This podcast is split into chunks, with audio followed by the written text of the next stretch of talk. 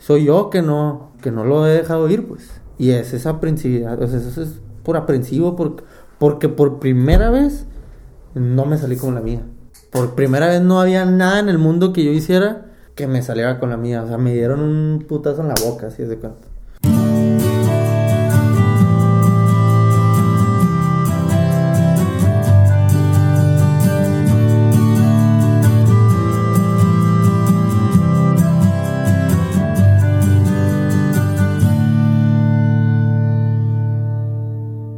Hola y bienvenido a Habitat. Yo soy Andreas Osberg y esto es un podcast con entrevistas a personas creativas. Todos los episodios están disponibles en iTunes y sanfora.com diagonal Habitat. Sígueme enviando comentarios y sugerencias en Twitter y si no lo has hecho puedes hacerlo a arroba Andreas Osberg y por qué no recomendar este podcast, digo, por si te gusta, a tus amigos y amigas.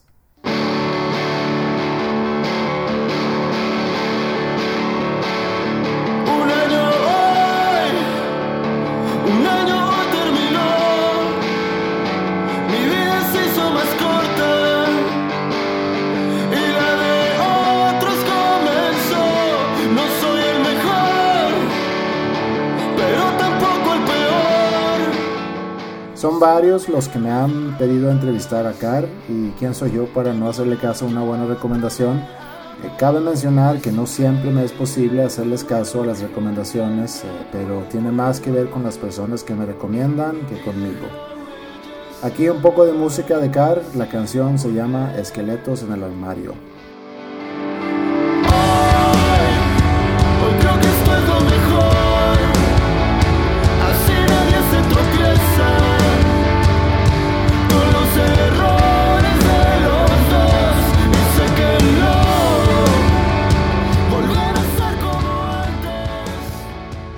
Car o César Cosio, como se llama, nació en Ensenada, pero creció en Mexicali. Al rato vamos a platicar más sobre cómo era crecer en esa ciudad. Es músico compositor y después de una carrera exitosa por más de una década con la banda Insight, ha estado dedicándose a su proyecto solista Car Accidents. Si formas parte de una banda independiente vas a poder aprender mucho de esta entrevista, eh, pero si no formas parte de una banda independiente, por favor no la pagues. Hay cosas interesantes para ti también. Y si te preguntas quién es la tercera persona en el cuarto comiendo papitas, eh, se llama Héctor Moreno y toca la guitarra en Car Accidents. Espero vayas a disfrutar la plática así como la disfruté yo. Vamos a darle con el episodio 44 de Habitat de este School of Rock en San Pedro de García, Nuevo León, con Car.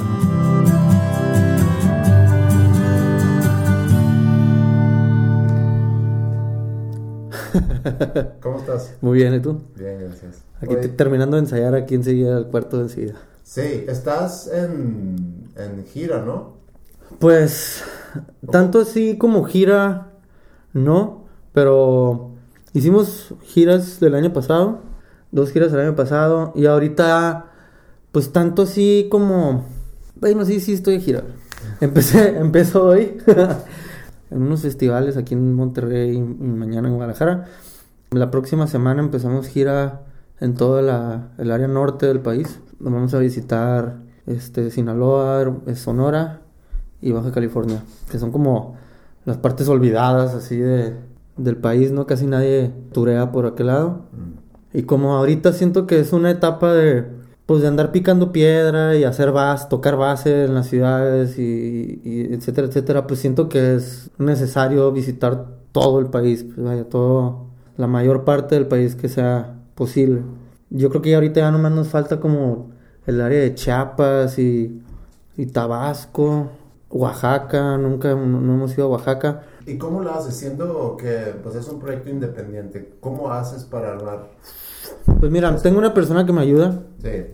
Hace muchos años, así, lo, así lo hacíamos nosotros con, la banda que tenía antes que se llama Inside. Mm. Eh, hace muchos años así era, pues era subirse una camioneta y, pues las cosas sucedían, no, no, me acuerdo cómo, pero sucedían, ¿no? Y, teníamos giras y esta vez pues era buscar en Facebook los, los venues más populares o los bares más populares de, de cada ciudad y de cierta manera empezamos a hacer como un tipo de directorio y empezar a hablar, pues, y hey, necesito tal, tal bar para tal fecha y somos una banda, bla, bla, bla, bla, y, y pues así, y Facebook y, y, volanteando y usando las herramientas que tenemos ahorita, ¿no? Antes, antes eran otras herramientas y ahorita son las digitales y tienen, ya, ya agarraron como mucho, mucho poder. Y te jalaste una banda abridora, ¿no? Con, con Sí. que tenían... Veníamos,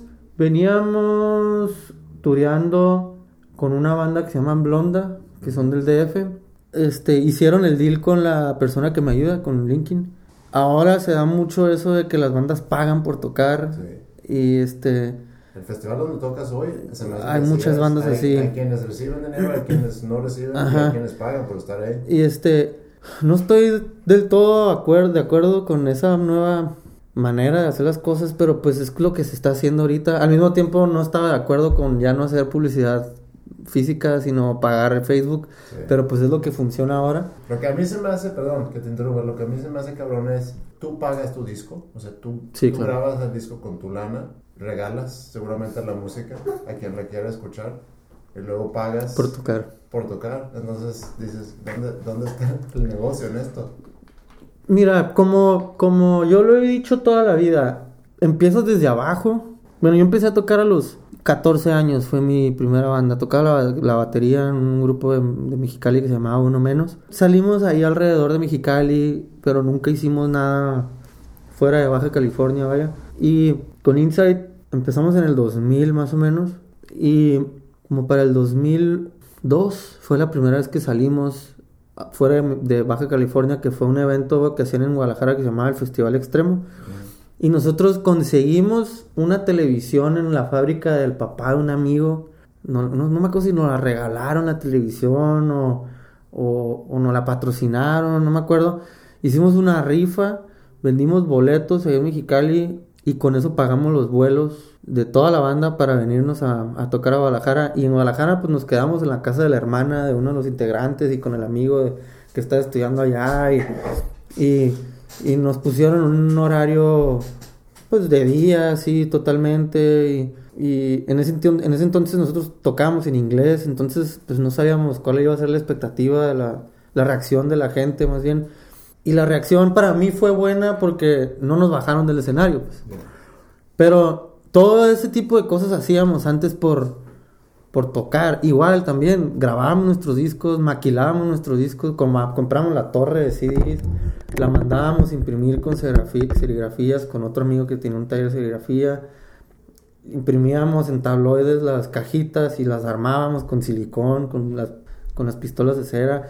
Todo, todo lo hacíamos nosotros y jamás pagamos por tocar, pero pues así, era, así fue como nos dimos a conocer, pues la verdad, o sea, ahorita yo creo que las, las bandas se han de cierta manera medio rebajado a ese grado en el que pues le dan la oportunidad al empresario o al organizador del evento donde quieren tocar de que se aproveche y, Sí.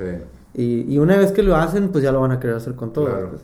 Yo más bien siento que es cuestión de que las bandas hagan sus propios eventos. Repito, si las cosas no suceden por alguien más, pues que sucedan por Claro. ti, pues. Sí, y yo también creo que tiene que ver con el que todavía falta que músico sea respetado como una profesión. Exactamente, Porque se presta mucho, oye, a ti te gusta tocar, ¿no? Bien, vente a tocar. exacto. Eh, pero no le dices a un contador, oye, a ti te gusta hacer números, vente, Vente a hacer un- ajá. hacer los números. Sí, ¿no? exacto. Es eso por un lado, y como dices, que cuando se empieza, cuando bandas empiezan a dejarse, inclusive a tocar gratis y hasta pagar por tocar, pues se presta para que esto ya se vuelva un costumbre. Pero también está el otro lado de la moneda, ¿eh? De bandas, se da mucho en Mexicali. Digo, no sé si esto suceda en todas las ciudades del país o nomás es cuestión allá del, de donde vivo. Meten 100 personas o 150 personas a un show y ya se creen así, no, habla con mi manager. Espérate, güey. O sea, ¿por qué estás pensando en tener un manager? Mexicali es un, es un puntito en el mapa, o sea, en el resto de la República nadie te tira un pedo. Fue una cosa que también nos sirvió mucho a nosotros, a diferencia de muchas bandas muy buenas de Mexicali, pues nos aventamos el volado y dijimos, aquí ya no vamos a hacer nada, vámonos. Pero estábamos, llegamos a este tema por, porque estamos platicando sobre la banda que invitaron a abrirles. Sí, Blonda. el deal con, el, con tu... Blonda, Blonda entró a la gira, ellos iban pagando los gastos de la gira. Los gastos de camioneta, ga- de gasolina y casetas. O sea, ellos fueron, formaron una parte clave, súper importante en la gira, ¿eh?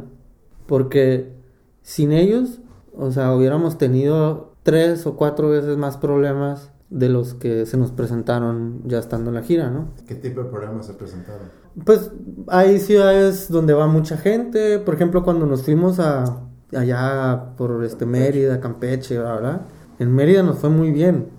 Muy, pero muy bien, muy bien. Es un- Mérida es una plaza buenísima. Tocamos en Campeche un día antes y yo creo que no hubo ni ¿qué? ¿20 personas? ¿10 personas? Y había que pagar gastos, o sea, nosotros corríamos por- con, con los gastos del hotel. Toca, tocan en la puerta, vaya, en cada, en cada show. Ajá. No hay ningún show vendido. No, no, exacto. Todos los shows nosotros éramos empresa, na- ninguno, bueno, fueron muy pocos los vendidos, casi casi los, los que estaban vendidos fueron puros shows acústicos. Tuvimos un accidente en la carretera, este, esa camioneta yo creo que se, se terminó de desarmar, se le, se le cayó el suelo, yo creo. El- uno de los que venía manejando en ese momento, se quedó dormido un- un- uno de los güeyes que venía manejando y, y fuimos y, y golpeamos contra una barrera de, de contención de esas de, la- de- de acero. Y pues toda la camioneta toda chocada de un lado, toda rayada, ¿no? O sea, desgraciadamente fue culpa de ellos, ¿no? De, uno de los de su grupo, entonces ellos tuvieron que correr aparte con ese gasto de pagar, re- reponer los daños de la camioneta.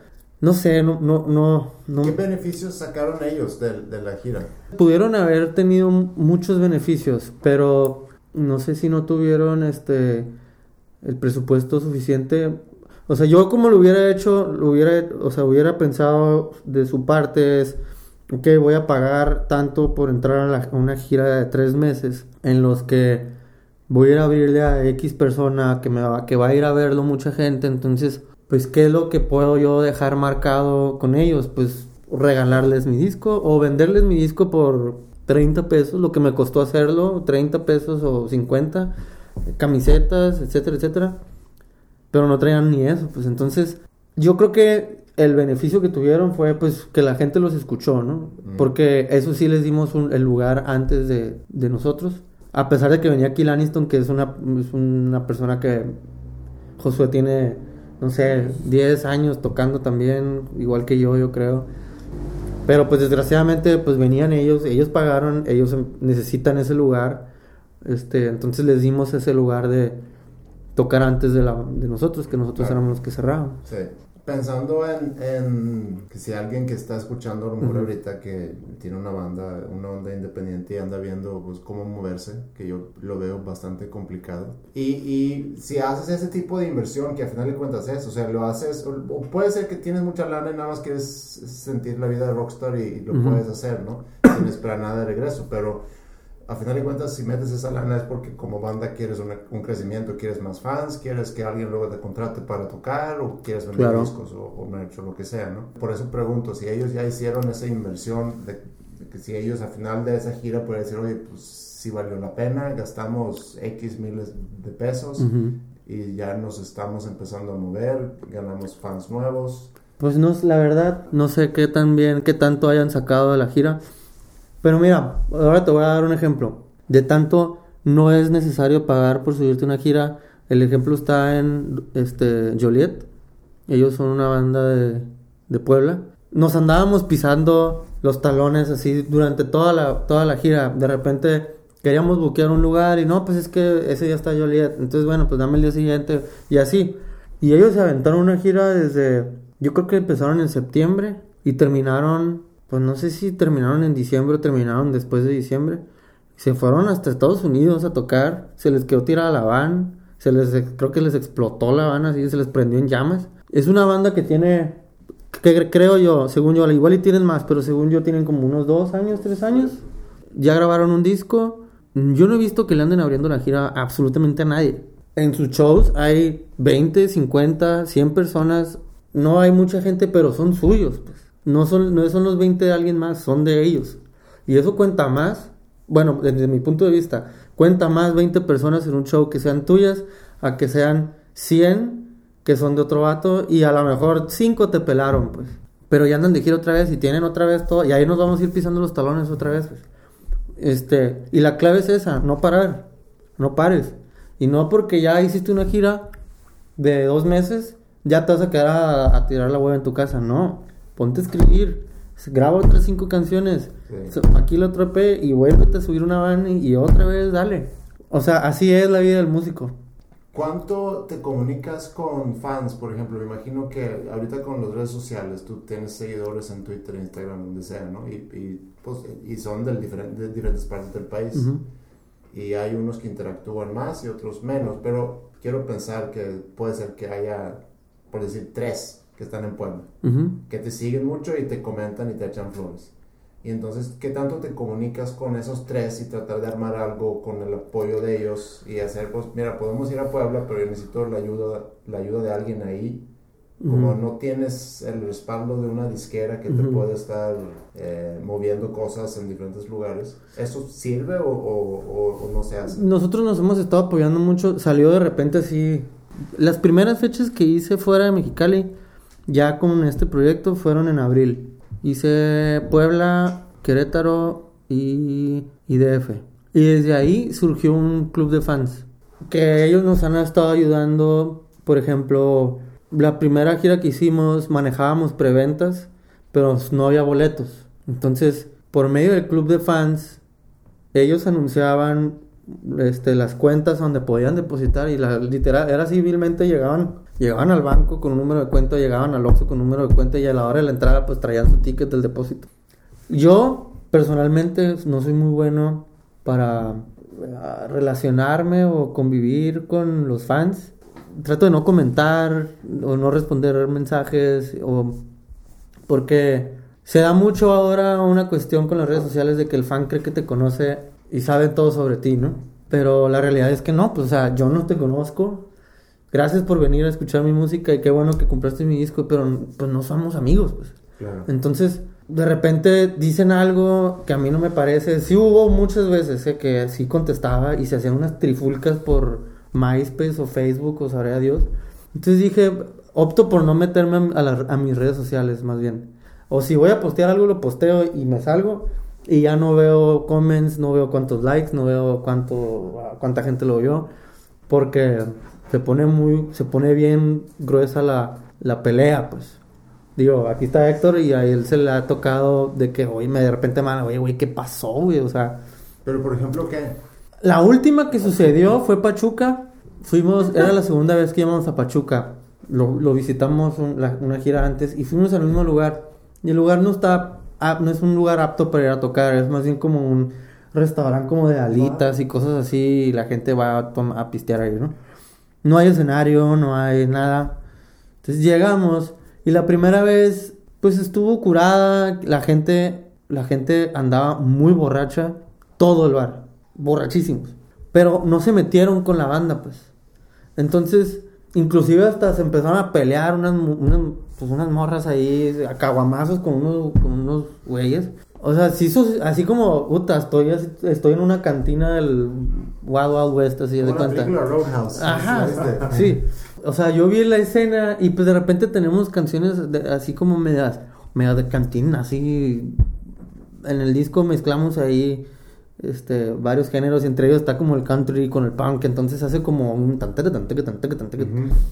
Hay una canción en específico que dice, que habla como una, como que se van a jugar un duelo a golpes dos güeyes por una morra. Entonces dije, puta, ahorita, ahorita, en este momento, esta canción tiene- la tenemos que tocar y que se sigan agarrando madrazos, ¿no? Y ahora sí para sentir que estoy así como en la, en la típica cantina de vaqueros, de así. Y, y todo estuvo cool, todo salió bien. La segunda vez que fui, ya no estuvo tan a toda madre. Para, de entrada, yo me, me acuerdo perfectamente bien que llegamos, pusimos la merca y llegó un güey. Pues aquí vine, güey, a verte, a ver qué, qué me ofreces. Y yo, ah, cabrón. No, pues gracias, güey. Para que, pues para que valga la pena, ¿no? Pagué el VIP, pues que valga la pena lo que vas a hacer. Y yo, pues no, pues gracias, güey. Pero al mismo tiempo, como, pues que. Ahí es donde te digo que entro yo con mis. Ah, mi, tengo un carácter medio. medio fuerte.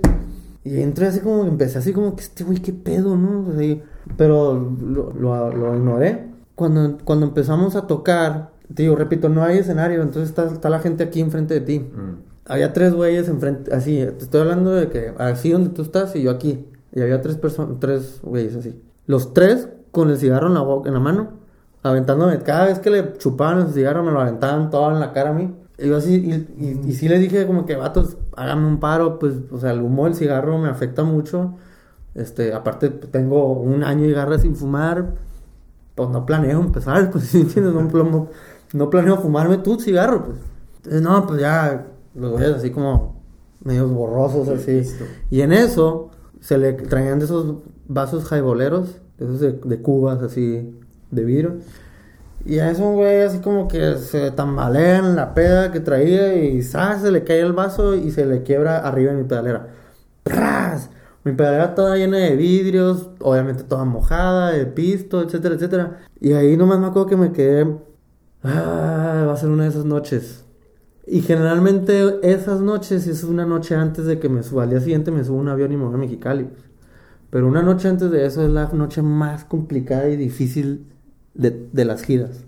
Entonces fue como, eso es que nomás me quedé y dije, ya me quiero subir al avión y regresar a mi casa. Se fue el sonido, no servía el sonido, se fue. La luz se apagaba, nos traemos amplificadores de bulbos y pues descargas eléctricas, bajones y subidas de, de electricidad, pues truenan bulbos y saqué mi guitarra acústica, terminé el show con dos canciones acústicas se acabó y me fui a un cuartito de arriba a esconderme y les dije, no dejen pasar a nadie, por favor. Cuando bajé así como mis, todos mis niveles, bajé y me habían robado mi chamarra. Entonces fue como, recojan todo, se pueden decir groserías, ¿verdad? Sí. Voy a decir una palabrota, pero así les dije, recojan todos y vámonos a la verga de aquí. Y sí, me porté medio grosero con gente porque había gente que, eh, Car, yo pagué el VIP. Ahorita, ahorita, y andábamos subiendo todo, pero yo creo que nunca, no duramos ni cinco minutos subiendo todo el backline y todas las cosas que traíamos. Nos fuimos a los carros y fuga, vamos. Lo único que posteé fue eh, a esa persona que se robó mi chamarra, pues ojalá él esté sirviendo y que le esté cubriendo del frío. Y empecé a leer los comments.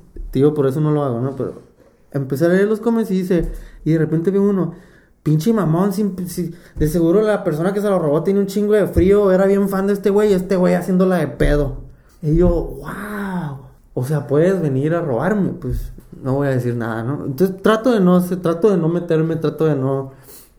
Cuando andamos tocando, pues esas personas que pagan los VIPs tienen derecho a una convivencia y, y unas fotos y les damos un póster y se lo firmamos.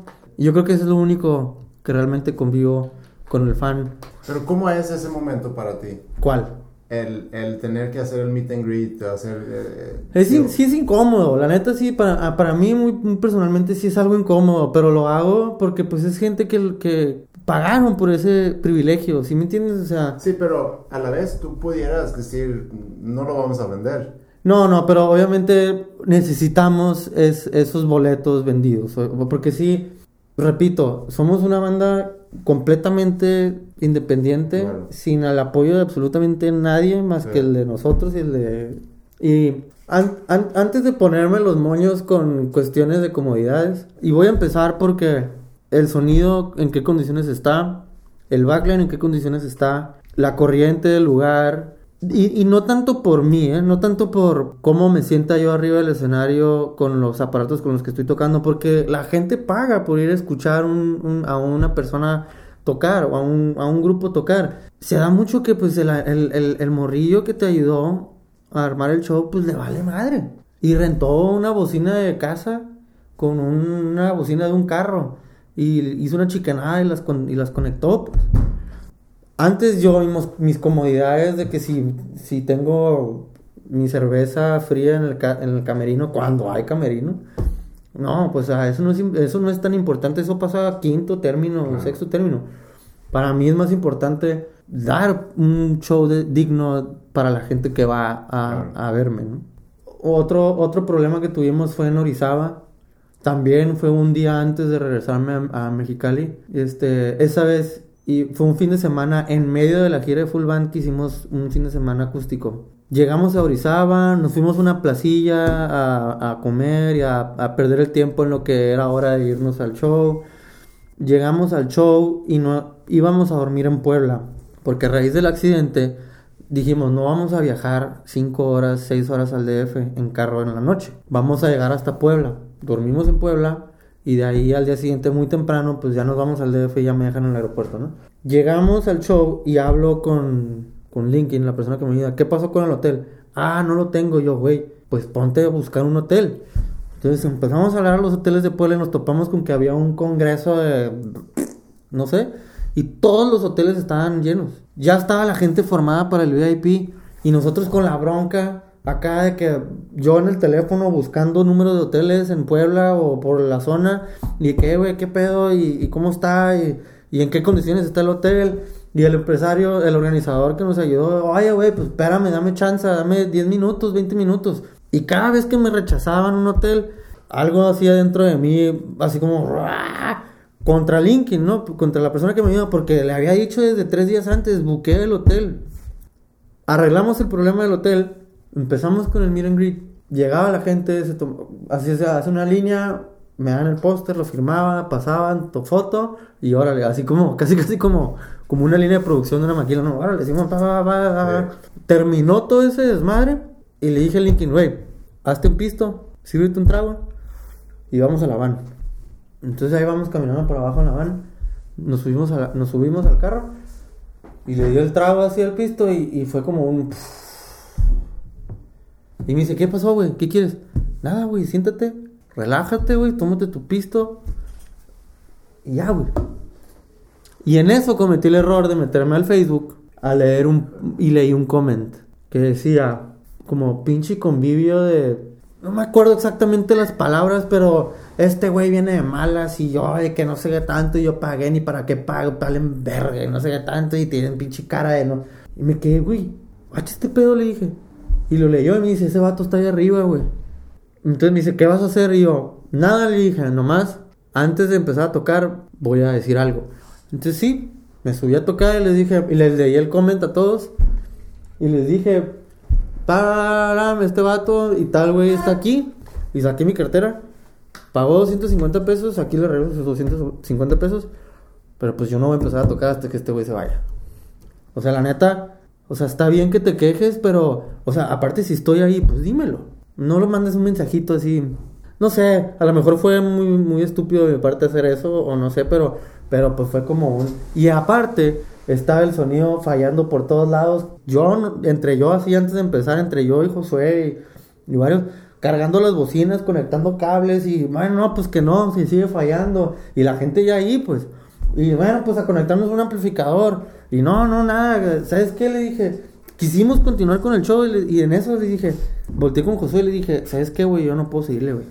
O sea, el error no es tu reacción ni él por, por opinar eso. El, el, error es que, y ese es un poco el problema con las redes sociales. Claro. Que, que, en lugar de ir con la persona directamente a decirlo, pensamos, y personas públicas o personas famosas o artistas, pensamos que tenemos, o no pensamos, pero en general pensamos que tenemos el derecho de opinar sobre ellos y publicar y decir cualquier cosa y que eso a final de cuentas no le vaya a herir a esa persona porque pues es famosa, Ajá. es persona pública, es como si fuera artista. como si fuéramos robots o, o, digo, yo una vez escribí un blog sobre una vez que también me insultaron por medio de las redes sociales, donde les dije, o sea, yo soy una persona que decidió dedicarse a la música, pero soy una persona a fin de cuentas, pues, o sea, yo no tú no puedes saber si yo estoy enfermo o si me peleé con mi novia, o si me acaban de avisar que mi mamá está enferma, o pues me levanté de malas como cualquier otra persona normal, pues hay gente que le sucede, pues. Sí. Y les dije, esta es simplemente una, una profesión que yo decidí tomar, al igual que un arquitecto decidió estudiar arquitectura, o, y a ellos, a ellos no les ando pidiendo autógrafos, digo, yo sé, entiendo, pero no te, o sea, no se enojen porque esto sucedió porque una vez salimos de hacer un soundcheck con Insight, y había mucha gente afuera y sí, pues, pues atiendes a la gente que puedas atender y a alguien no atendí. Entonces me, me mentaron la madre por, por, las redes sociales. También ya aprendí que a, a, a, la gente nunca la vas a dar No, gusto completo. cuando, cuando se separó Inside, me topé con otra, con otra situación en la que la gente dice que yo fui el causante de que Inside se separara. Pues que yo, el, el yo hacer mi proyecto de Accidents, dije, o sea, por hacer yo eso, dije, no, pues ya no quiero tocar con Inside. Entonces se separó el grupo. Y no. O sea, yo fui el que estuvo peleando por tener a Inside juntos lo más que pude. pues. Pero pues fueron cuestiones de disqueras y fueron cuestiones de, de que no sucedían las cosas. Y, teníamos dos años atorados sin poder hacer absolutamente nada. Y pues el primero que brincó fue Conrado, el vocalista, y dijo, yo ya no quiero seguirle. Ya estoy, ya quiero, quiero no estar preocupado por mi futuro, ¿no? Y decidimos seguir un rato sin él. Y pues no, los fans fueron de que no, pues sin él no es nada, y ay, bla, bla, bla. Entonces, entonces decidimos terminarlo. Sí, es complicado. Ayer lo toca- estábamos tocando el tema cuando platicamos sobre el vocalista de una banda de que se sale y arma su proyecto solista, que es complicado, pero hay ejemplos de, de- de éxitos de eso. Y lo difícil que puede ser para un guitarrista y Exacto. Es mucho más fácil, es mucho más fácil para un vocalista hacer un proyecto alterno solista. y, y que funcione y que sea exitoso, a, a diferencia de un guitarrista. En Inside yo era el que, e- e- entre yo y Johanan, so- éramos los que nos echábamos más encima la tarea de composición. En cuestión a letras, pues no sé, un 93% de, las, de todas las canciones que hubo en Inside eran mías. O sea, yo no entendía, en mi cabeza era, no se preocupen, si me entiendes? No se preocupen, o sea, la- de todas modos las canciones las hacía yo. Pero ya después entendí que no, pues no se trata de eso, pues se trata de que quieren ver al güey parado ahí arriba y quieren ver a la morra tocar el violín y quieren ver, ¿sí me entiendes? Fue cuando dijimos, no, pues no, mejor no. Junto con eso que, que pues que, repito, que no estábamos haciendo nada, si hacíamos algo por nuestra cuenta, pues era un pleito con la disquera porque la disquera quería su parte, pero pues la disquera no estaba moviendo un dedo por nada, pero aún así le teníamos que dar dinero. Fueron como unos dos, tres años de, de pleitos, pleitos y pleitos y pleitos y pleitos con la, con la disquera y pleitos entre nosotros. Entonces yo también ya estaba harto de estarme peleando con la gente. Y ahora que hice, que hice este proyecto, fue una gira súper alivianada, súper sin broncas, sin...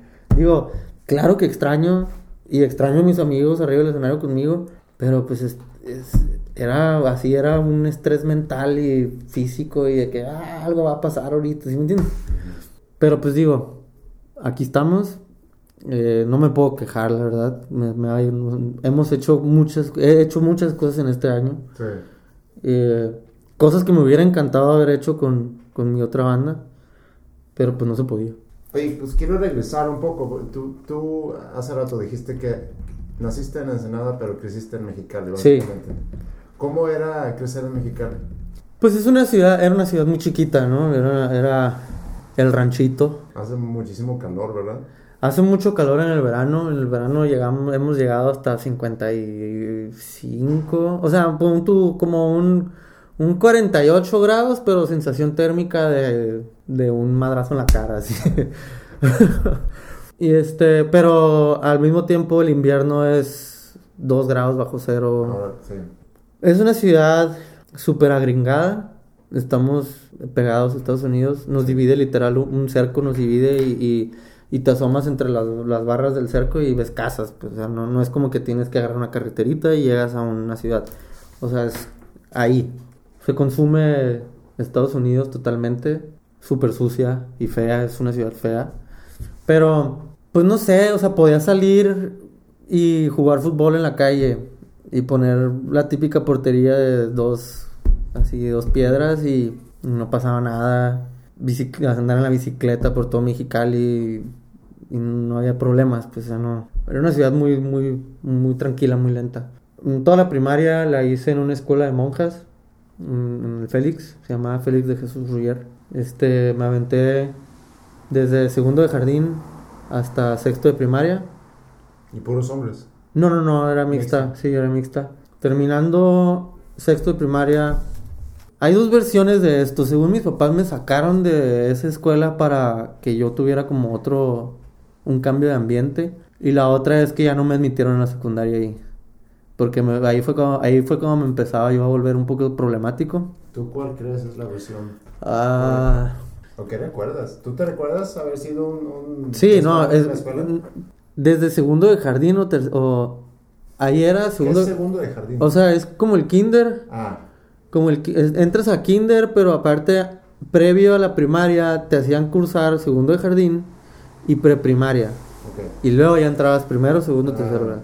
Entonces, recuerdo como en segundo de jardín de preprimaria que me suspendieron a mí y a otro grupo como de unos cuatro, éramos como cinco en total, porque rompimos a patadas una puerta de una bodega. No sé por qué, si ahorita me preguntan qué estabas pensando, no sé, pues digo, ¿Tenías qué, cuatro o pues sí, años? pues como cinco o seis años yo creo, o sea, pero nos suspendieron y desde ahí mi mamá dijo, pues qué pedo con este güey, ¿no? Pero dice mi mamá que yo toda la vida fui un niño que me sentaban así de que, a ver, mijito, siéntate aquí, aquí está tu carrito, juega con él, ahorita vengo, me voy a ir a medir unos zapatos, por así decirlo. Y que yo me quedaba sentado jugando con el carrito y no me movía de ahí, pues. Pues yo creo que empecé a, a volverme loco, no sé, ¿no? Y empecé a, a hacer cosas. No encuentro, no sabía la explicación por qué rompimos a patadas una puerta, pero sucedió, ¿no? Y en sexto de primaria me suspendieron como tres días por rayar los baños. Era cuando empezábamos con esta onda de que hicimos nuestra pandillilla.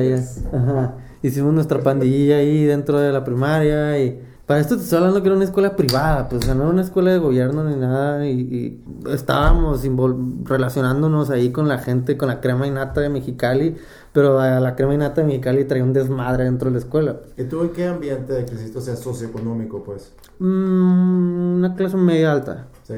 A veces media baja. a veces bajaba el asunto ahí. A veces subía ahí. Sí. Y total, hicimos nuestra pandilla ahí y pues rayamos, rayamos los baños y acusaron a los morrillos del otro salón de haber rayado los baños, pero estos güeyes nos pusieron dedo a nosotros, entonces llegaron con nosotros, nos esculcaron los cuadernos y nos torcieron y nos suspendieron a varios, ¿no? Entonces, por eso me prohibieron ir a, a mi... Cuando te gradúas allá nos llevan al Grad Night a Disneylandia. Para la gente que no sabe qué es el Grad Night, es ir a, vas a Disneylandia, entras en la noche y es como Disneylandia de noche para puros estudiantes graduados. Pues es como Happyland allá adentro, pero nocturna, ¿no? Entonces de que no, pues no vas a ir. Entonces, pues no, ¿cómo es posible que no voy a ir? Entonces me acuerdo perfectamente bien que dice mi mamá que siempre sucedía esto todos los años. Todos los años me daba, tiraba la hueva en la escuela, pero así exageradamente. Y al final cuando veía que ya no la iba a armar, de que 10, 10, 10, 10, 10, 10 y ¡pum! pasé. Pero toda la vida me valió madre la escuela, o sea, no me gustaba ir a la escuela, perfecto, perfecto que no me, no me gustaba ir a la escuela. ¿Qué te gustaba de morro? Pues esa edad, tocar la batería. ¿Sí? ¿A qué edad empezaste con la... o, o a qué edad te enteraste de la música? si Uh, no, muy chico. Yo es- tengo un tío, el hermano más chico de mi mamá, me lleva cinco años. Y él fue el que me, me metió a escuchar. Lo primero que recuerdo fue Rush, porque todos mis tíos escuchaban Rush. Queen. Y de ahí ya mi tío fue el que de repente me dijo, mira, ven, cállate a mi cuarto, te voy a enseñar un grupo que me pasaron. Y pum, me puso Boys Don't Cry. Y desde ahí yo ya así me hice completamente el fan número uno de The Cure. Después a él le, le entró como una etapa de punk anarquista, pero punk con O, así el Mohawk y todo el pedo. Y tenía, no sé, cassettes de Subhumans y Crash y pues Sex Pistols y Ramones y después vi un disco de Nirvana ahí en su cuarto y el Bleach. Todavía no salía el Nevermind. Este, y lo escuché y pues me cayó un chingo. Después ya salió Nevermind y ya tenían ahí en la casa de mis abuelos televisión con las parabólicas. Veíamos MTV americano. Este, me acuerdo perfecto del video de One de Metallica. Mm. ¿Tú de qué año eres? 81. Yo nací en el 81. No sé a qué horas empecé a tocar la guitarra, la batería, perdón, ni cómo. Mis papás jamás me compraron una batería, entonces yo me hacía mis baterías. Ya en la, hasta, hasta la secundaria me prestaron una batería, pero todo lo demás agarraba, no sé si todavía los vendan, pero estos botes de café marino, Ajá, sí. Rojos. Sí, de como de aluminio con la tapadera de plástico. Sí. Entonces esos eran mis toms. Y para cambiarle de tono a los toms les echaba arena. Entonces, entre más llenos, más agudos sonaban. Entonces, ¿no? Y ya el- como el floor tom era una cubeta, yo creo, no recuerdo muy bien. De platillos ahí sí no recuerdo qué es lo que tenía que usaba. Probablemente a las tapaderas de las ollas de mi mamá, ¿no? Claro. Pero mi más grande hazaña, así mi más grande hazaña fue hacer un pedal para el bombo. Y fabriqué un pedal. Agarré dos tablas, las uní con una bisagra de esas de puertas, entonces pues ya se abrían y se cerraban. Compré un tarugo, un- como un taquete pues, y le, le amarré un, como un magitel, pues, esos trapos para, para los platos y lo llené de tape y así, entonces era como el beater del pedal. Y le hice un hoyo a la otra tabla y metí el pedal ahí y con no me acuerdo qué le puse en medio para que era un clip, como un piso papeles. Ujú. Entonces como entonces quedaba así, entonces cada vez que yo pisaba, pues se abría esa madre y se regresaba. Entonces y así, ese era mi mi, mi, mi pedal de batería. Entonces, tu primera banda fuiste baterista. Sí, mi primera banda fui baterista. Y la primera batería que tuve se la pedí prestada al conserje de la escuela, de la, de la secundaria a la que iba, que era, era la batería de su hermano que había fallecido. Oye, Y ¿tus era- papás animaban el- ese interés por la música? Mis papás, mi papá es fundador de la Rondalla del Valle, Mm. que fue la primera rondalla de Mexicali. Y pues tocaba la guitarra y canta. Bueno, ya no, ya no canta tan bien porque tuvo un problemas así como en, la, en las cuerdas. Mi mamá canta súper cabrón. Tocaba un po- toca un poquito de guitarra y tocaba el contrabajo en, la, en el grupo de la iglesia. Entonces, tu papá se Mi- dedicaba a la música. No, no, no, no, no, no, no, no, no, no. Mi papá es contador y durante muchos años este, ejerció como contador y después ya se hizo, se dedicó a la construcción. Sí, la música sí estuvo presente pues en, en, la- en- en mi casa, Sí. toda la vida hubo música. Mi abuela tocaba la guitarra en el coro de la iglesia y cantaba, entonces siempre hubo una guitarra a la mano. Ma- Mi abuela escondía su guitarra para que yo no la agarrara. Mm. De hecho, una vez en un, show en Mexicali fue a verme y le dije, les presento a mi abuela, la, la persona que me escondía las guitarras en su casa para que no las agarrara. Y eh, mi primer grupo, tío, lo tuve como a los 12, a los 14 años y tocábamos covers de, de Smashing Pumpkins y, y Marilyn Manson. Todavía no, no escuchaba como el, el punk noventero. Para mí me hablaban de grupos punks y, me decía, y yo, pues no, pues no me suena eso. Pues yo el único punk que conocía era 70. Ajá, como el punk anarquista de Inglaterra, pues así como bien denso, pues. Bueno, finales 70, Ajá. principios de 80. 80. Sí. Descubrí Wizard, me acuerdo de ese grupo, me pusieron en el disco azul, ellos, los con los que tocaban, me pusieron en el disco azul y fue como un... "Pero Cállense, espérense que estamos escuchando, así, ¿no? Y me ya, desde ahí me quedé prendidísimo de Wizard. Y el primer grupo que yo logré entender en el punk nuevo, noventero, era, fue NoFX. Fue un, un disco que sacaron en vivo que se llama I Heard They Suck Live. Y yo me imaginaba, yo los escuchaba, no los conocía, yo los escuchaba y decía, estos vatos han de estar así, los mohawks más grandes del universo y todos de, de así rotos y no sé qué tanto. Y de repente los vi de que, espérate, o sea, no te ves tan punk, pues, ¿sí me entiendes?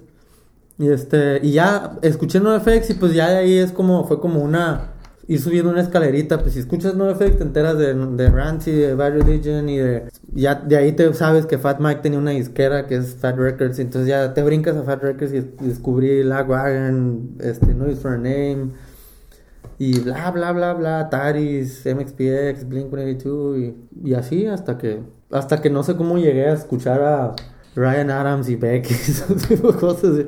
Yo creo que fue por pues, vas creciendo, ¿no? Y vas buscando otro tipo de cosas. ¿Estudiaste carrera? No, entré a varias carreras, pero ninguna la terminé. Me brinqué la secundaria. La secundaria, yo visité, yo creo que todas las secundarias de Mexicali. Me, te digo, no me admitieron en la misma primaria, entonces me, me cambié, me cambiaron a una secundaria pública donde me volví cholo. Y era cholo pandillero y tenía un pleito de muerte contra la pandilla que estaba ahí. Y toda mi gente estaba por fuera de la escuela, o sea, en otras escuelas. Entonces, yo de- en, la, en las mañanas, todos los días en las mañanas, pues me tenía que defender de los güeyes que me querían pegar a mí. Pero a la hora de la salida, pues llegaba toda mi gente, entonces se hacía así como. Estaba interesante ¿Y hasta hubo que. mucho pleito? Ah, más o menos. ¿De mucho golpe? Más o menos. ¿Y qué más? Este. Digo, chorro pandillero, digo, ex- explícame, no sé bien qué es ser un chorro pandillero. Puedo Yo tenía un amigo, yo tenía un amigo con el que me junté mucho, que fue un amigo que salió también del Félix, del- de la primaria. Cuando salí de la primaria me, me desconecté de ellos y me empecé a juntar mucho con él. Y a, a- a raíz de que nuestros, nuestras mamás dijeron que no nos, o sea, entre ellas hablaron y dijeron ya no se, ustedes ya no se pueden juntar. Y yo creo que sí, no, no, ya era necesario que ya no nos juntáramos porque si no, no sé qué hubiera pasado, ¿no? Pero él sí se metió como en, en una onda muy fuerte, así como de pandillas, en- de barrios medios peligrosos en Mexicali. Sí había gente muy rara ahí metida y, y pues yo me empecé a involucrar ahí también. Y de repente, pues nunca, creo que nunca fui parte de ellos, de ellos oficialmente, porque pues obviamente entrar a una pandilla de esas era, pues pégate un tiro con alguien o, o te van a, o te van Sí. a, te van a pegar unos madrazos entre cinco güeyes y... ¿Pero tú andabas armado? No, no, no, no, no, no. Nunca, creo que nunca llegó a ese grado, ¿eh? Pero, pero sí me recuerdo una vez que yo vivía en una calle y él vivía en la calle de atrás. Pero como la pandilla de ahí de la colonia, vi- vivíamos en la colonia Cuauhtémoc, es una colonia vieja de Mexicali, este, estaba peleado con la pandilla de, de donde éramos, vaya. Entonces me acuerdo perfectamente bien que salimos de mi casa y dimos la vuelta, dimos la vuelta a la esquina y nos topamos con güeyes de la otra pandilla. Entonces nos quedamos así y se empezaron a pegar un tiro yo, o sea, un güey con mi amigo. Sí. Entonces yo me quedé, pues a la madre, ¿qué hago, no? Tenía una pluma en la bolsa de esas de punto fino y dije, pues el que se me acerque lo, se, la, se la van a enterrar. No sucedió nada, ¿no? Y no le, no le, no, no piqué a nadie ni nada, pero pues a ese grado más o menos, Sí. en, esos, en esos ambientes. Oye, ¿y cuándo fue la decisión de dedicarte profesionalmente a la música? Desde que, desde que entré al grupo de, los, de mis amigos cuando tenía 14 años, o no menos. Te digo, este grupo duró mucho y fuimos un grupo medio bastante importante en Mexicali, más que nada, ¿no? Mexicali. Empezamos a crear una escenilla ahí de como el New School Punk, que todos los grupos que escuchábamos, el punk noventero, así más melodicón.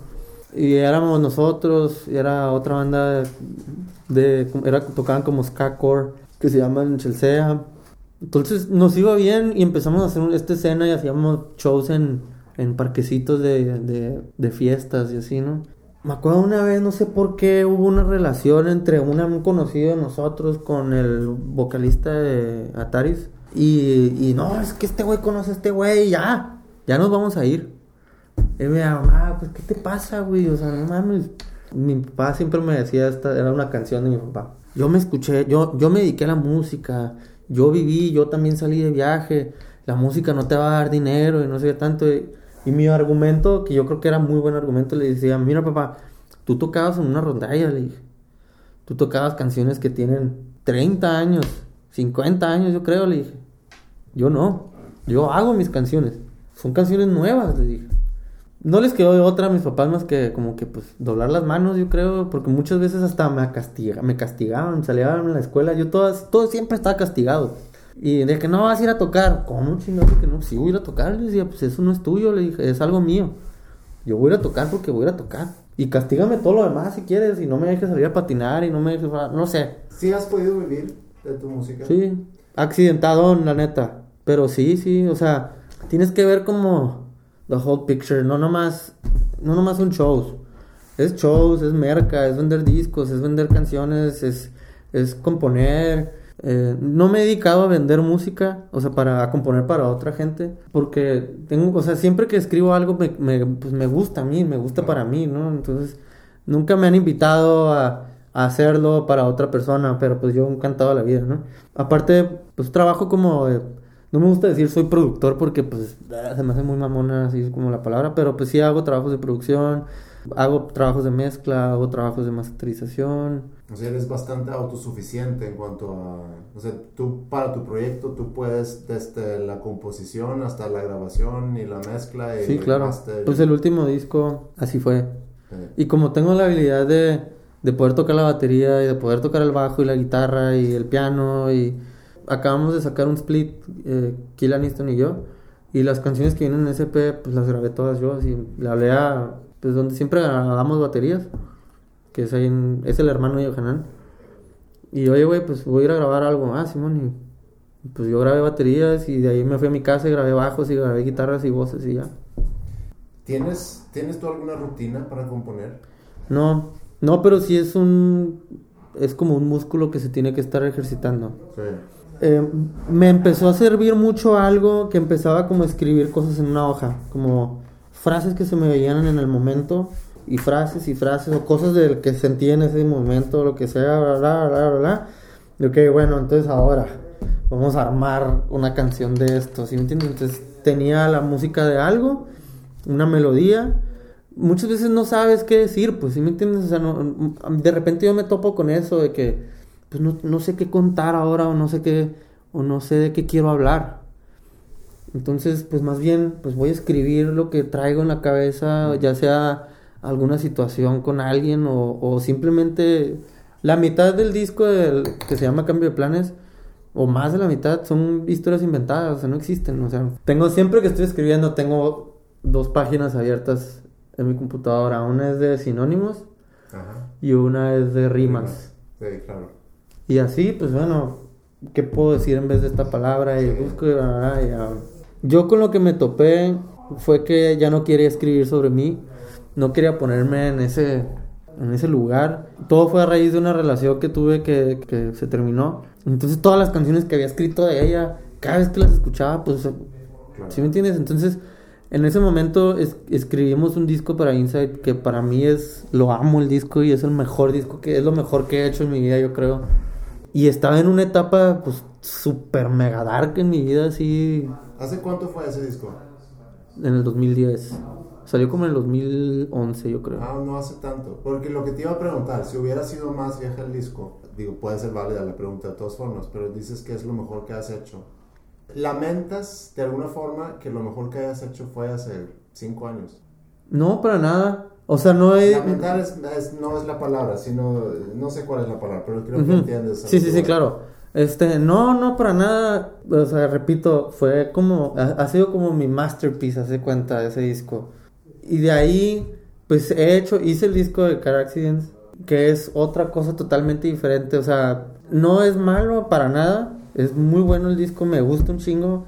Es otro estilo de música a la a que no estaba yo acostumbrado a tocar, pero pues quise explorar a ver qué pasaba. Sí. Pero es que ese disco de Insights fue. No sé si haya sido la situación, pero no sé, como ahí sí no hubo limitantes en cuestión a, a la composición de las canciones y, y la música del disco. Y el disco todo trae un concepto y el disco todo trae una vibra. Y yo creo que son cosas que ya no voy a volver a hacer, pues. Pero no es un hang-up eso que a lo mejor el- tu mejor obra ya se... Que lo A mí no. hecho. No. A lo mejor en dos años vuelvo a hacer otra cosa bien loca y... No, no, pero a lo que voy es, no lo piensas, vaya, que y, y si nunca voy a poder hacer... Como nunca poder superar ese disco. Sí. Nunca lo pienso, fíjate. Y si no lo supero, y si no lo supero, no me molesta tampoco. Está bien, perfecto. Entonces me hace muy bien. A veces puede ser suficientemente difícil hasta reconocer que hayas hecho algo muy chingón. Para mí en, en las bandas que yo escucho hubo una etapa que marcó, yo creo más bien muchas bandas, que fue como en 1999, 2000 y 2001. Esos tres añitos así pegados al, al cambio del milenio. Sí. fueron, yo no sé si, si todos se metieron, se sometieron a un pedo de, de espiritualismo y les pegó esa madre. Y todas las bandas que yo escucho y sacaron unos discos impresionantes en, esa, en, esos, tres, en esos tres años. Y son discos que muchos, muchos grupos no pudieron superar. ¿Quiénes, por ejemplo? Thrice, no sé si ubicas a Thrice. Este, Thrice sacó un disco que se llama Illusion of Saf- Safety. Ellos son como un como una banda de punk hardcore, pero muy melódico y hasta cierto punto metalero. Pero no con sonido de metal, con sonido de punk. Otro, otra banda que se llama Save the Day sacó su disco que se llama Stay What You Are. Face to Face, que era una banda de, de punk así noventero, sacó un disco que fue el disco que los hundió. Otra banda que me gusta mucho que se llama Hard Red Circuit sacó un disco que se llamaba I'm Sorry About Tomorrow. También en esa época descubrí a Jimmy World. En fin, o sea, y a, a la hora de que grabamos el segundo disco de Inside, queríamos trabajar con otro productor, con un productor, este, el primero lo, lo grabó, lo produjo Rojo. Y en el segundo pues quisimos cambiar a ver qué pasaba. Y yo agarré mis 10 discos favoritos. Y en 7 discos de los 10 estaba el mismo productor. Lo contacté por MySpace, me contestó y fue el que grabó los últimos dos discos de Inside. ¿Y ahí cómo funciona? Tú lo contactas, le mandas obviamente música de ustedes. El- esa vez estuvo chistoso porque él, él trabajaba con un management, que era el, el management, su management le conseguía los proyectos. Ok. Obviamente, si todo pasaba a través de ese management, pues él tenía que cobrar cierta cantidad y reportar porcentajes, ¿verdad? Pero una de las bandas que estaba grabando en ese momento le abrió a él una cuenta personal de MySpace en esas épocas. Entonces yo encontré esa, esa cuenta personal de, My- de MySpace y el güey como era algo nuevo, pues la checaba cada rato y ahí estaba pegado, pues entonces por eso me contestó él. Y sí, o sea, le pasé le pasé la dirección del MySpace de Inside, le pasé la página del cielo, este, que pues aquí vas a estar grabando, esto es lo que tocamos y, y el güey así de que, pues a huevo, en chinga, me doy. Y todo el tiempo yo de que voy, pues necesito saber cuánto me vas a cobrar para ver porque sabía que la disquera no nos iba a poder dar todo completo, entonces yo quería ver cuánto iba a tener que poner yo por otro lado, ¿verdad?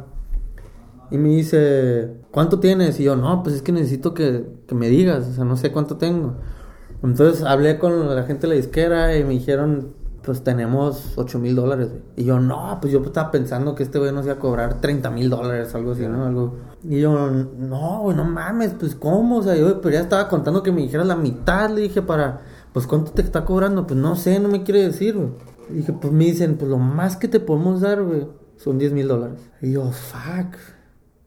Pues agarré a otra vez, le escribí al güey, dude, tenemos 10 mil dólares. Y el vato, Simón, ¿cómo me doy? Y yo, ¿neta? Igual eso hubiera venido por 8. Y el güey, ajá, a lo mejor hubiera venido por 8. Entonces ya arreglamos todo, llegó, fuimos por el aeropuerto, salimos a comer, nos quedábamos aquí en el Antares Suite de aquí de Calza del Valle. Esa fue nuestra casa infinidad de veces cada vez que veníamos a Monterrey.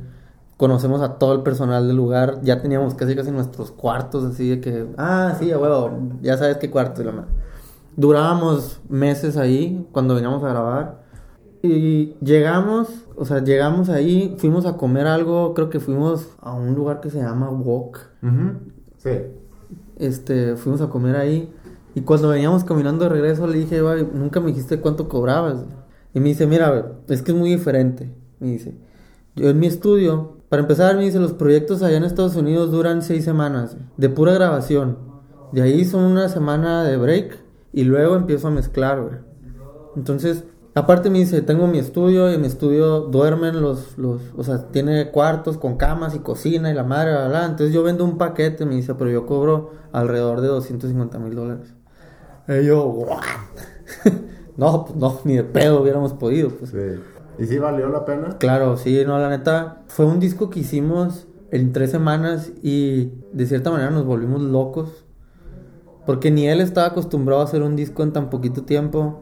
Estoy hablando de preproducir, grabar y mezclar. ¿Qué aprendiste tú de, de ese proceso de trabajar con él? A producir. Se va hoy a escuchar chingón, güey. A producir, güey. ¿Sí? Yo creo que sí, muchas cosas que hago a la hora de que me piden un trabajo de producción, se lo aprendí a él.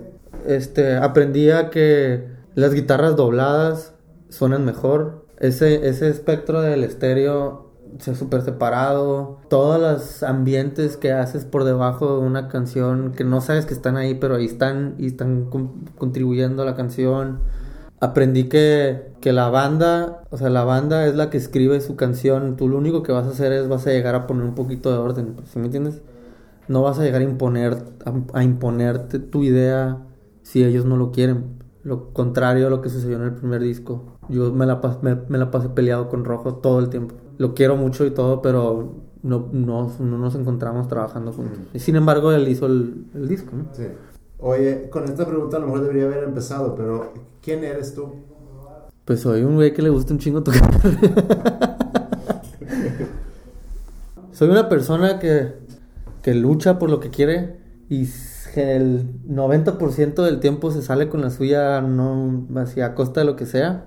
Eh, que yo sé que no está bien, ¿no? pero a mucha gente le, le- caga eso de mí que siempre voy a terminar haciendo lo que yo quería hacer, ¿no? Que eso de cierta manera me ha servido a lo que hago porque pues a lo mejor muchas personas hubieran desertado hace cuando tenían como 23, yo creo, no sé. Eh, soy una persona que sigue como medio atormentada por situaciones del pasado, que de cierta manera todas esas cosas me han servido para, me han dado material para escribir. Em, me encanta estar en mi casa. Me encanta estar en mi, me encanta Mexicali, la neta. Yo sé que está horrible y que mucha gente se quiere salir de Mexicali, pero me encanta estar en Mexicali. Soy papá, acabo de ser papá. ¿Qué es importante para ti? Mi estabilidad mental. Si mi cabeza está estable, todo fluye perfectamente bien. ¿Sientes que batallas para obtener esa estabilidad? Sí, un chingo. Sí, no, es algo bien complicado. Soy una persona demasiado aprensiva, demasiado impulsiva. Y obviamente al decirte yo todo esto, puedes saber que me asusto de pensar qué voy a hacer en 20 años. Cuando pues, ni al caso, güey. Fue algo que, que me tuvo que poner muy en claro mi psicólogo. Tengo un psicólogo, claro. Y este me dijo, no, güey. O sea, el pasado ya fue. Ujú. Tú preocúpate por tu presente. Hay una, hay un, un- una cuestión muy, muy importante aquí. Mi mamá así nos hizo, ¿no? Mi mamá es una persona que, que toda la vida nos dijo, no veas, o sea, ve más allá de tu nariz. Esa era como su frase favorita. Ve más allá de tu nariz. Obviamente eso significa, piensa futuro, ve a futuro. O sea, no, no estés viendo aquí, ve allá. Sí. Pero se me salió de control a mí, pues, ¿sí me entiendes? Y, y entrando el año, por eso saqué esta gira de- del, nor- del norte en febrero, porque dije, a la madre, güey, ¿qué voy a hacer? Y de repente sí, trabajo mucho mejor bajo presión que, que alienado. ¿eh? Entonces fue como un, no hemos visitado la parte norte del país. Lincoln, Lincoln, hay que ponernos a trabajar en esto y bla, bla, bla", ¿no? Si mi cabeza está estable y, y tengo paz mental, yo soy otra persona, la neta. ¿Y ahorita cómo te sientes? Hay un poco de incertidumbre por lo que vamos a hacer en las próximas semanas porque como son partes olvidadas, literal son partes olvidadas del país, no sabemos con qué nos vamos a ir a topar. Pues, en algún momento llegué a ir a, a Puebla o a Pachuca o a Mérida o a la... ¿Sí me entiendes? Siempre mido cómo me fue. O sea, si no he visitado un lugar, por ejemplo, eh, Durango. Nunca había ido yo como, ni como siempre me dejas, ni como accidents a tocar, pero cómo me fue con Inchas, me acuerdo que fueron como mil personas. Ah, pues igual y unas 200 llegan. Pero acá, sé que esperar de Mexicali. Tijuana siempre era un- una montaña rusa, pues de repente habían 800, de repente habían 1000, de repente habían 100, de repente no había nadie. Pues sí, ando medio vuelto loco y, y la neta es que cada vez que yo me vuelvo loco, pues con el que me voy directamente es contra LinkedIn, de que, güey, ¿por qué no está el pinche flyer de tal fecha? Que bla?" Y de que, no, pero cara, es que el diseñador, no me importa, güey, ¿a qué horas, a qué horas va a terminar este vato? Dile que lo, o sea, rápido, güey. O necesito hacer un flyer para esto, ¿para cuándo lo necesitas? Para ayer. ¿Ese estrés es eh, más relacionado con, con lo económico? ¿O es el, el, el mantenerte ocupado? Y, y mantenerme ocupado, la neta yo no puedo estar, o sea, si, si estoy sin hacer nada, entro como en un trance de, de así como de, como de baba, así como de... ¿Sí me entiendes? Y no, no puedo estar así, o sea, yo tengo que estar... pam, pam. El artista se alimenta, digo, está mal que lo diga, pero el artista se alimenta de su ego. Necesita estar activo, necesita estar tocando, necesita, necesita que la gente le aplauda, pues, entonces... ¿Y ¿Cómo es tu necesidad de reconocimiento? Porque, Mi- mi- mira, mira. perdón, déjame nada más antes, porque hace rato dijiste no te metes en redes sociales. Sí, no. Ese es un alimento No, muy pero eso no, no, no me importa. No, pero pudiera ser. Vaya, hay gente que sí se alimenta mucho a través de los aplausos o likes en, en redes sociales. Pero también necesitas alimentar tu ego porque eres artista, como acabo de decir. Entonces, Eso te da como gaso, es como tu combustible para, para seguir. Sí. En las redes sociales, la neta, a lo mejor para un morrillo de 20 años ahorita sí. Pero yo no, a mí, en la página de Facebook de Insight tenemos casi 300 mil likes. A mí no me pudiera importar menos. Pero la gente, o sea, por ejemplo, LinkedIn, que sí se mete mucho en redes sociales, güey, no mames, un chingo de gente ahí, ¿qué te pasa? Y, pues no sé ni cómo llegamos a 300 mil likes, güey, la neta no sé qué hicimos, o no sé, o sea... Eh, yo en mi página de mi proyecto, la que uso para mi proyecto, porque no tienen el no, o sea, ahorita no hay ninguna página o un Facebook oficial de, de Accidents ni nada. Uso mi, pro- la- mi página, mi proyecto que tenía antes. Tengo 50 mil likes y me meto a ver las páginas de otros para ver cómo ando y no, pues voy súper bien, ¿sí me entiendes? Oye, ¿y con qué sueñas para el futuro? Con abrirle o tocar una canción con The Cure. No, no, no. Este, si estuviera bien cabrón, la neta, pero. eh, pues hay demasiadas cosas, ¿no? Eh, corregirme. Quiero poder yo en un futuro corregir mis, mis, mis errores. O sea, errores tanto musicales como personales. Que sé que esos errores me van a ayudar mucho a, a una estabilidad mental y económica y ¿T- ¿Tienes algún diagnóstico? ¿O es nada más el, el, el que tienes un carácter a lo mejor fuerte? no es el carácter Mm. Ese fue muy personal. No, no, no, no, no, no, no. oyó ofensivo. No, no, no, para nada. Este. Pero digo, hay muchos diagnósticos que son muy leves. Puede ser, eh, no sé, un Yo creo, yo creo que, o- ajá, yo creo que sí tengo eso. Yo, yo perfectamente sé que, que soy obsesivo compulsivo, a huevo. Si me entiendes? O sea, no puedo. Me da, digo, ahorita me da risa, ¿no? Pero cuando sucedió lo de que terminé mi relación, esta de la que hablé hace rato, pues sí me fue muy mal, la neta, ¿no? O sea, sí fue como una etapa muy fuerte en la que yo no sé cómo no me volví loco, no, duré un año borracho, eso sí. Me vio mi mamá una vez y me dijo, así me agarró el brazo y mi hijito, neta, ¿estás bien acá? O sea, ¿te sientes bien? Y yo, sí, mamá, o sea, no, te preocupes, estoy bien. no- Estoy acá en, en un, un pedo así como en el limbo, le dije, pero, pero ¿qué pasa? Me dice, nada, le dije, la neta es que nada, nada más soy, soy yo que no, que no lo he dejado ir, pues. Y es esa aprensividad, o sea, eso es por aprensivo, por- porque por primera vez no me salí con la mía. Por primera vez no había nada en el mundo que yo hiciera que me saliera con la mía. O sea, me dieron un putazo en la boca, así de cuenta.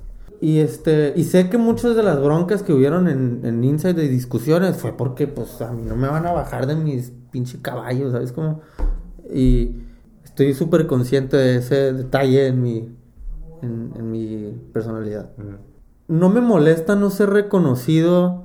Desde que estábamos en Inside, siempre creo que nos valió madre eso. Como que siempre fuimos una banda que tuvimos nosotros nuestro pedo aparte. de- o sea, no figurábamos en revistas y como no estábamos en el DF, no pertenecíamos a ese circulito vicioso de gente que mueve la industria musical en México.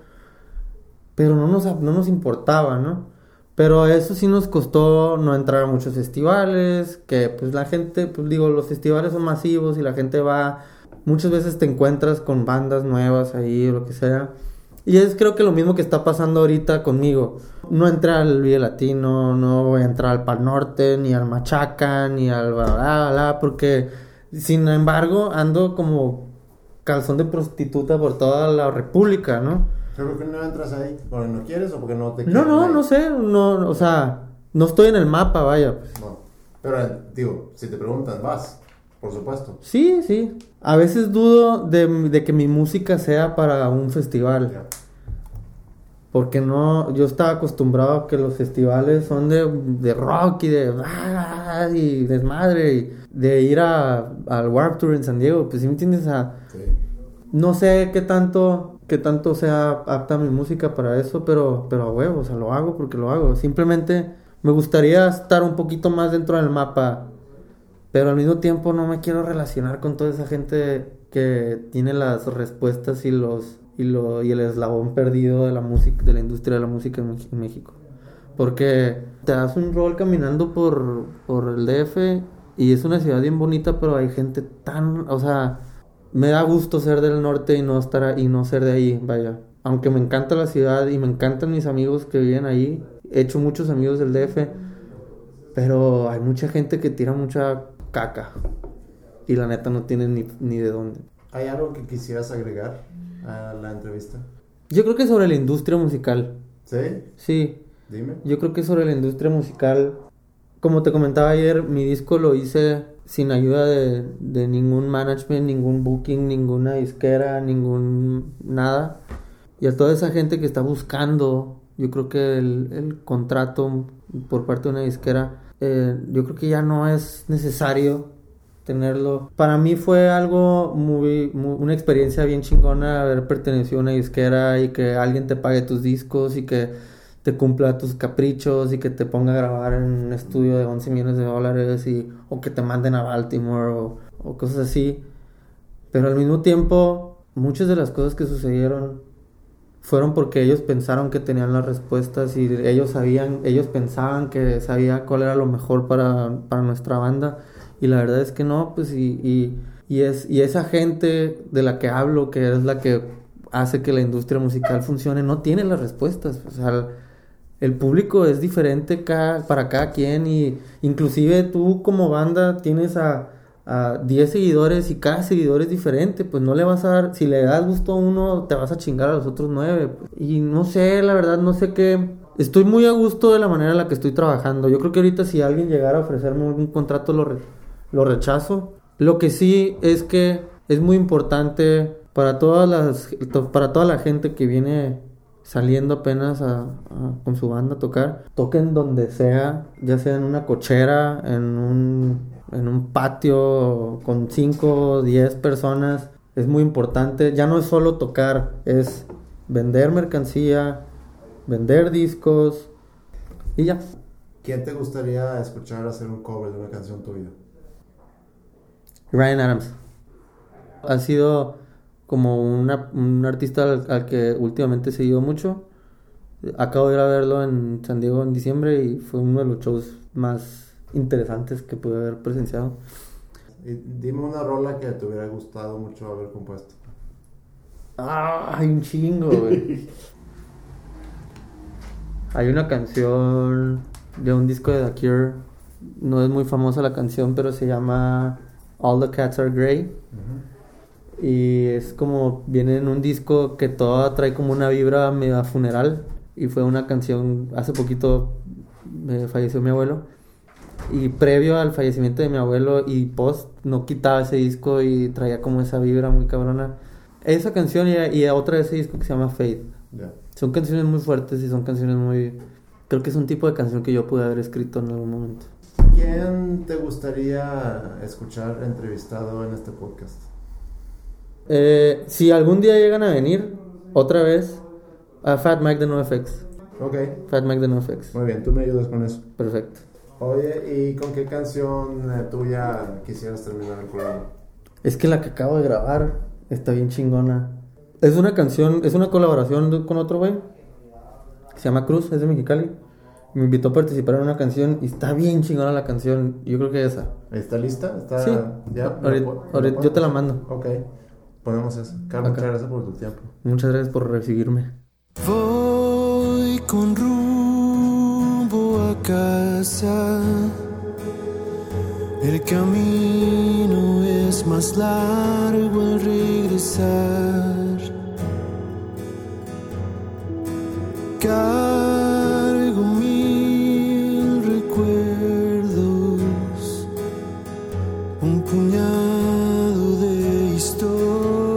por contar.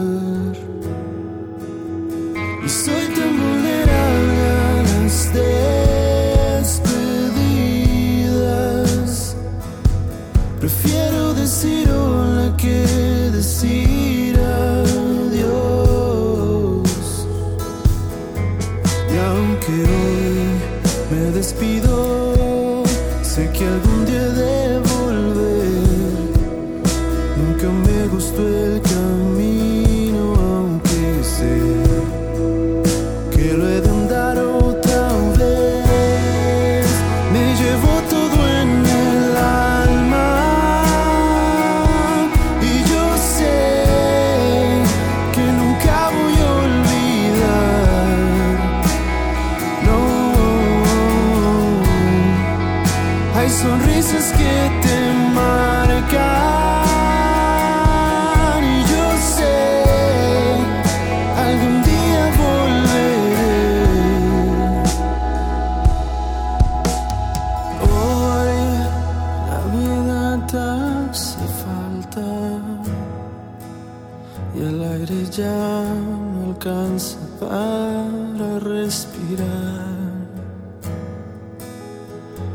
Va vacío